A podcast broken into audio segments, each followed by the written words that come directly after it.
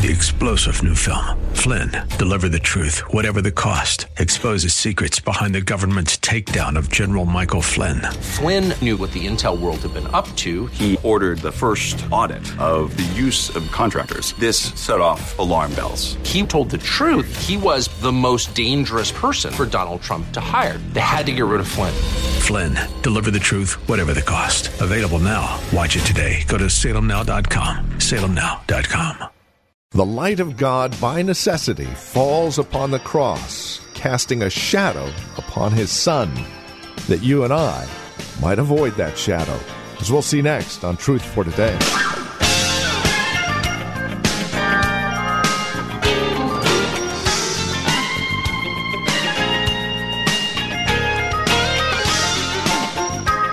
By the time you hit chapter 12 of John, the shadow of the cross looms over the face of Christ, but it does so that you and I might avoid that shadow.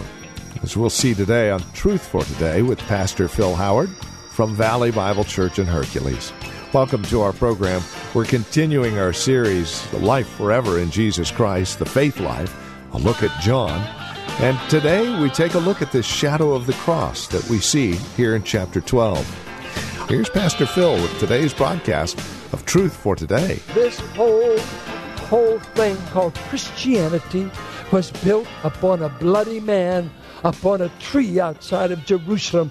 Who in the world are the disciples to say, I don't want any? He said, If I suffered, you will suffer. But if you don't, you'll die in your bag full of seed and you'll have no crop. Stay self contained, stay in the jar of perfume, and it will never change the atmosphere. Some of you are a bunch of self protected containers afraid to be broken and poured out, and our generation is sick of the church that has lost its aroma. It's because we can't get Christ out of the bottle. Well, a voice comes out of heaven, speaks, and the people don't hear the words, they hear it. And Jesus says, Glorify your name, Father. And he says, I have already glorified it, and I will glorify it. And I think he's saying, I got glory in your ministry, son, and I want to get more glory when you go to the cross. So I've been getting glory out of you. I'll get more at the cross. But then he says, there's three things I plan to accomplish at the cross. Three things. And he says, verse 31 Now judgment is upon this world. Now the ruler of this world will be cast out. And I, if I am lifted up from the earth, will draw all men to myself. He was saying this to indicate the kind of death by which he was to die. He said, Three things will happen in my cross work. Many more things uh, were accomplished. But he wants us to know these three things. Number one, the world will be judged by the cross. Christ said in John 3, I did not come to judge you. Uh, I, that's not my ministry. He'll say it in the rest of chapter 12. I didn't come to judge, but I came to save.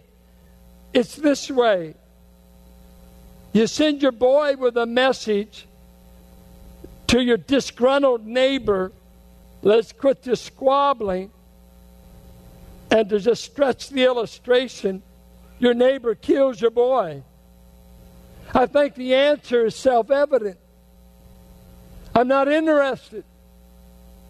God sends the Son. Son, offer him salvation. Tell him you're the Messiah. You're the shepherd. And when we send him back to heaven with five wounds in his body, we gave the answer to God your best isn't good enough. If that's the best you can do, we're going to treat him like a dirty dog outside the city walls of Jerusalem. We'll crucify him next to the city dump. That's what we think about your best. Every man will go to hell just for the cross. Nothing else. You are going to hell because of the cross. If you reject that love and reject that gift, you will spend eternal damnation in eternity away from God. If God's best wasn't good enough for you, you've been judged. And some of you are here today, you'd rather go to hell than to come to Jesus. And you will go to hell. Because God has nothing better to offer. He's put his offer out, his final offer. I brought Jesus to die in your place. And he's already in agony at the price he will pay. And for you to dare say, he's not good enough. And they will say that in chapter 12. We don't want him. We don't want him. Israel has been saying it for 2,000 years, and the nations have joined. What's amazing in the story, one group of people emerge that want to see him in the context. While the Jewish nation is hunting him down to kill him, the Greeks come and say, We want to see you. And the way the gospel developed, while the Jews slammed the door in the face of God, guess what he did? He heard a bunch of Gentiles saying, We've been dogs, we've been without covenant, we've been staggering in darkness for centuries. Giving to us. We'll take what they don't want. And guess what? He has saved millions of Gentiles for these last 2,000 years because his son will not die in vain. Second thing he accomplished at the cross, he cast Satan out. He undid him in some way so that the cross did several things to Satan. Hebrews 2 said it destroyed his power to instill fear in the children of God when it comes time to die. He destroyed his power in that arena. He also stripped him. He knows this. He's been sentenced at the cross, and the full execution will be executed in Revelation 20 when he's incarcerated in the lake of fire forever. But he's still out on bail, he's still operating. But it's interesting in Revelation 12 when the dragon that's in the heavens is cast down to the earth, which is Satan, and he begins to persecute those that are believers in that time, and especially the nation of Israel, as he's persecuting them, killing them, and tracking them down, there's an interesting thing it says in chapter 12, verse 10 and 11. They overcame the dragon on account of the blood of the Lamb. You can overcome the power of hell through the cross of Christ. There's no one here so demonized. No one here has had so many demons in your body or in your marriage or in your life that the cross does not break its power. For Christ at the cross broke the back of Satan, and there is no power greater than the blood of the slain Lamb of God. He sets free every kind of sinner. Oh, there is power, power, wonder working power in the blood. We used to sing a song. Satan, the blood of Jesus is against you. That is so much um, witchcraft if you don't know what blood stands for. The blood stands for the shed blood of Christ on the cross for our sins. And he said to the woman, when paradise was stripped from the first couple, when pain and death were coming to them, and when they're going to bury a boy in Genesis 4, God snuck in the garden and said, Come here, Eve, come here. I'm going to give you a boy. And when he comes, he is going to put his foot on the head of the serpent. And he's going to grind his head. The serpent will bite his heel, but he will grind him under his foot. There's one coming. Sojourner Truth went to a convention whether she wasn't allowed to speak because she was black and she was outspoken abolitionist and they wouldn't let her speak and finally somewhere there's a break in the, the time and she got up and you weren't allowed to speak women didn't even have the vote she finally got the floor sojourner was about six two she was a tall woman strong uh, thin from hard work she got up and said, I know I was just a woman. I know I don't get to vote. I know that I'm black. But when God wanted to do something for the race, He didn't even use a man, He used a woman. He didn't say the seed of a man would crush the serpent's head. He said the seed of the woman. Oh, you women ought to be shouting. She said, if, if my body and if my species and my gender was used by God to bring Messiah to crush the serpent, that's good enough for me. Joseph, I don't need your help. I don't need your seed. I know how to make seed. I'm going to borrow her female egg to bring the humanity of Messiah to the world. And he did it. He stripped Satan. Third thing he did, he paid for the sin that would draw all men to him. Because he said, I came to get a harvest, and to get a harvest, I've got to die for the sins of all that will be in my crop. And so he said, I must be lifted up, and I will draw all men. Men from every kindred, tribe, and tongue will be drawn to my cross work. He was saying this to indicate the kind of death he was to die. Satan, you're defeated. Sin, you've been paid for, for he was lifted up like the serpent in the wilderness, and God cursed him to make me a part of his crop. Everybody that's going to be in his flock and in his home for eternity, he paid and bought when he was lifted up on the cross. Satan was dealt his blow. The world was judged, and my sins were judged, so that I have become attracted to a lifted up, crucified, buried, risen, coming again Savior. That's who I'm following. I want to ask you all of that is glorious. How are you doing in following Him? Are you following Him very well? Or do you just want heaven? You don't want Him. A lot of people just want heaven. You know, don't ask anybody, do you want to go to heaven? They'd have to be out of their head to say no. But that doesn't mean they want Jesus. Are you willing to follow him? I give two examples. Some of you are still in that container, and you're still that seed that's never been buried. And we look around you, we see no service, and we see no crop. We look around you, there's no aroma of Christ because you're still in, you're safe. Spurgeon said, Where did the Bible say we're to land in heaven? as well preserved sacrifices. He said, I thought we were to land there divested of everything, that we gave her all. Our family loved it, loved a, a black preacher named Brown. My dad used to tell this story with tears that uh, Brother Brown was uh, grew up in the South, called to preach. Oh, this is probably 30s, could be earlier.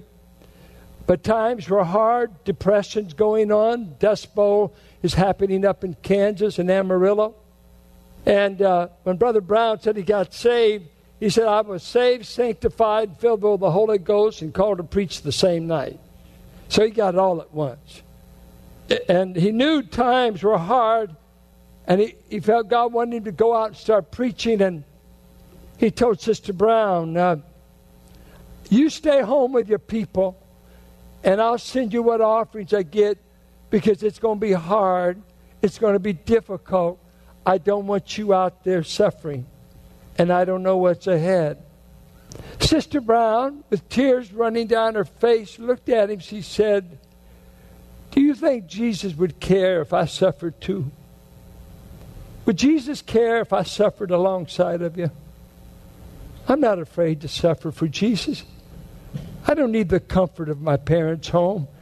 If you're going to have a hard time of it preaching Christ, I join. I, I want to suffer too. Would you be willing to suffer any inconvenience to reach this hell destined generation that we're planted in the middle of? I think uh, a moving story my brother wrote My sister did a biography, background on her family, and my brother Paul wrote a moving story that my sister, my my wife and I, she often we read it, and, and we've never got through it without weeping. Especially Carolyn, because she loves to reach children for the for Christ. Paul tells this story. In the 30s, my dad was working on the Friant Dam, just right out of Fresno. What lake is there? Millerton Lake is behind that dam. And uh, he was a dynamite monkey. Paul tells me those cuts in the side there were 300 feet high. They put a rope around him, put him over this cliff, and you take uh, a drill, drill these dynamite holes, put your powder in, set the charges, then you go and do another one. And I know I've seen family pictures because in that key, it would get so hot. There was no breeze that he took uh, salt tablets all the time. And so we have pictures of him salt caked all over his body from just putting the water through his system, so much sweating. During that time, my dad made $36 a week, Paul tells me maybe a little bit less than a dollar an hour. But he taught a boys' class, and in that boys' class, he said, I'll give $5 to any boy that memorizes Psalms 23. The boys were pretty excited. Now, you imagine $5, it would take my dad five days at about 10 hours a day to make five bucks. Because Paul said he got paid less than a dollar an hour. Okay, but he said you gotta you gotta quote it perfectly. So first week, the boy gets up. The other boys are kind of you know tickled because they don't even try. This boy tries first week, he blows it because he, he stumbled. He does it week after week until finally, third or fourth week, boom, he quoted it exact, all six verses. My father pulled out that five he had tucked away in the wallet and gave it to the boy and said, Son, you did a great job. Wonderful. Now, this is about 1936. Uh, and my folks were living in a squatter hut. They had no shower. They bathed in the San Joaquin River. They were just squatters. They didn't even own the property, they just built a place. Well, time goes on. About 1946, uh, a knock comes at our door in Richmond, California, in the uh, war housing projects. And this knock comes to the door. Paul goes to the door, says he's around 12, right in there. And he goes to the door, and you've got a guy standing there in full uniform. And he says, Is there a Mr. Howard here? Paul said, There sure is. And he goes and he gets my dad. My dad comes, not aware who this is. And the man said, Are, are you Lawrence Howard? Mr. Howard, did you work in Friant? Were you, were you the man that taught? Yes, yes. I, I'm, the boy gave his name. They got reacquainted. He said, I just wanted to come by, Mr. Howard, and see you and tell you something. He said, You know, I fought at Normandy. I saw my boyfriends decapitated. Uh, I, I laid on a wet beach and had bullets going over my head three inches away all day, all night, soaking wet. And Mr. Howard, the only thing that comforted my heart when all the bullets were flying was what I memorized as a boy in your Sunday school class. The Lord is my shepherd, I shall not want. He makes me lie down in green pastures. Now, the $5 bill would have never done anything for the kingdom of God in his wallet. But it made a big difference in a boy on the beaches of Normandy that had nowhere to find comfort, but somebody made an investment. Somebody got out of the bag. Somebody said, I got to die to my small ambitions. I've got to die in order to make men live. And the reason we're lousy evangelists And the reason we have minimal impact and we can grow old together as a church and not abound in young marriage, young people, and new converts, ignorant, dumb, and dirty, because we stuff the seed in the bag because it's too costly to die to our ambitions. I'm always moved. We used to sing a song, Where He leads, I will follow. Where He leads, I will follow. Follow all the way. I'll go with Him through the garden. Oh my. Who went with Him through the garden? They went to sleep. Judas forsook Him. The disciples fled by the time the soldiers came. When I was trying to sing that song this week, I couldn't get through it. I'll go with you through the garden. I'm doing good to serve you in good times. Can't imagine in the shadows of the cross. I think we're in the end times. I don't think we have long. And Jesus said at the end of this, the time for you to redeem is when the light is with you, and the light was standing before them, and you better come to Christ then. And I want to say to you now there's light in this room, the gospel's being preached, Christ is being proclaimed, and you've watched God's people worship Him. You better come to the light, for it's going to get darker in your life.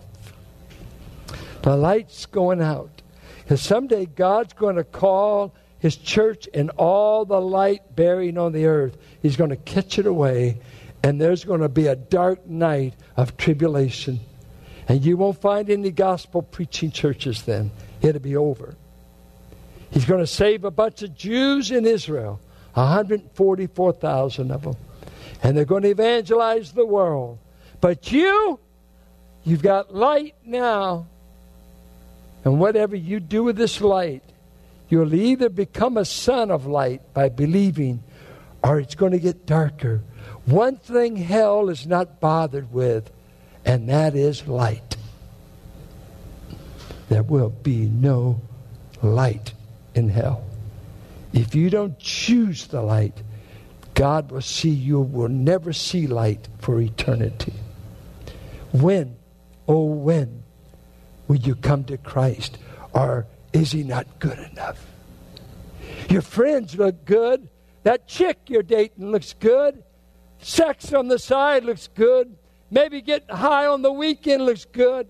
Being popular with your friends looks good. At the judgment of God, God will line up everything you're choosing over Christ, and He will put the cross. And He said, This is what you chose over my best. You're judged because you wanted it, not my crucified son. I'll give it to you and them, and I will turn out the lights for eternity. I don't know how much longer you'll have light.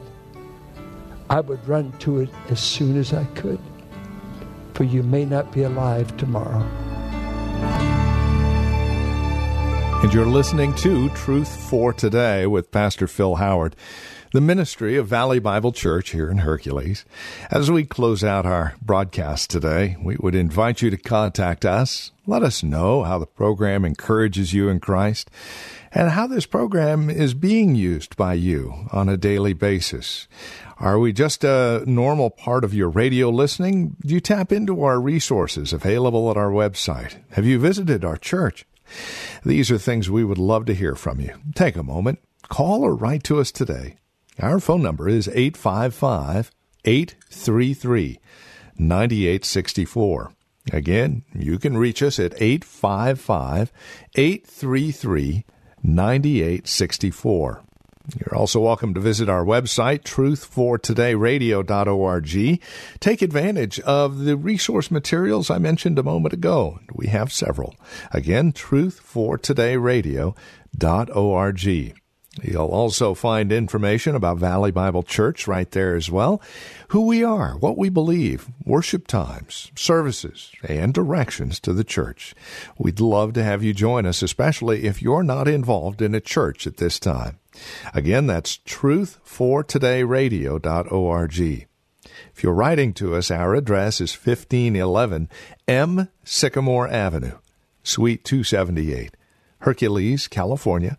The zip code is 94547. And then, as we conclude our time together today, we would also invite you to partner with us. This radio broadcast and the many resources that accompany it are available as you partner with us, as you link arms with us financially and prayerfully. No gift is too small, no gift is too large, and you can do a one time gift or make monthly pledges. No matter, we'd love to have you be a partner with us as we continue to minister the gospel of Christ to the Bay Area and beyond. So contact us today. Our phone number is 855 833 9864. And you can also donate online at truthfortodayradio.org. That's truthfortodayradio.org. Thank you so much for spending time with us today. We look forward to seeing you next time we get together for another broadcast of Truth for Today.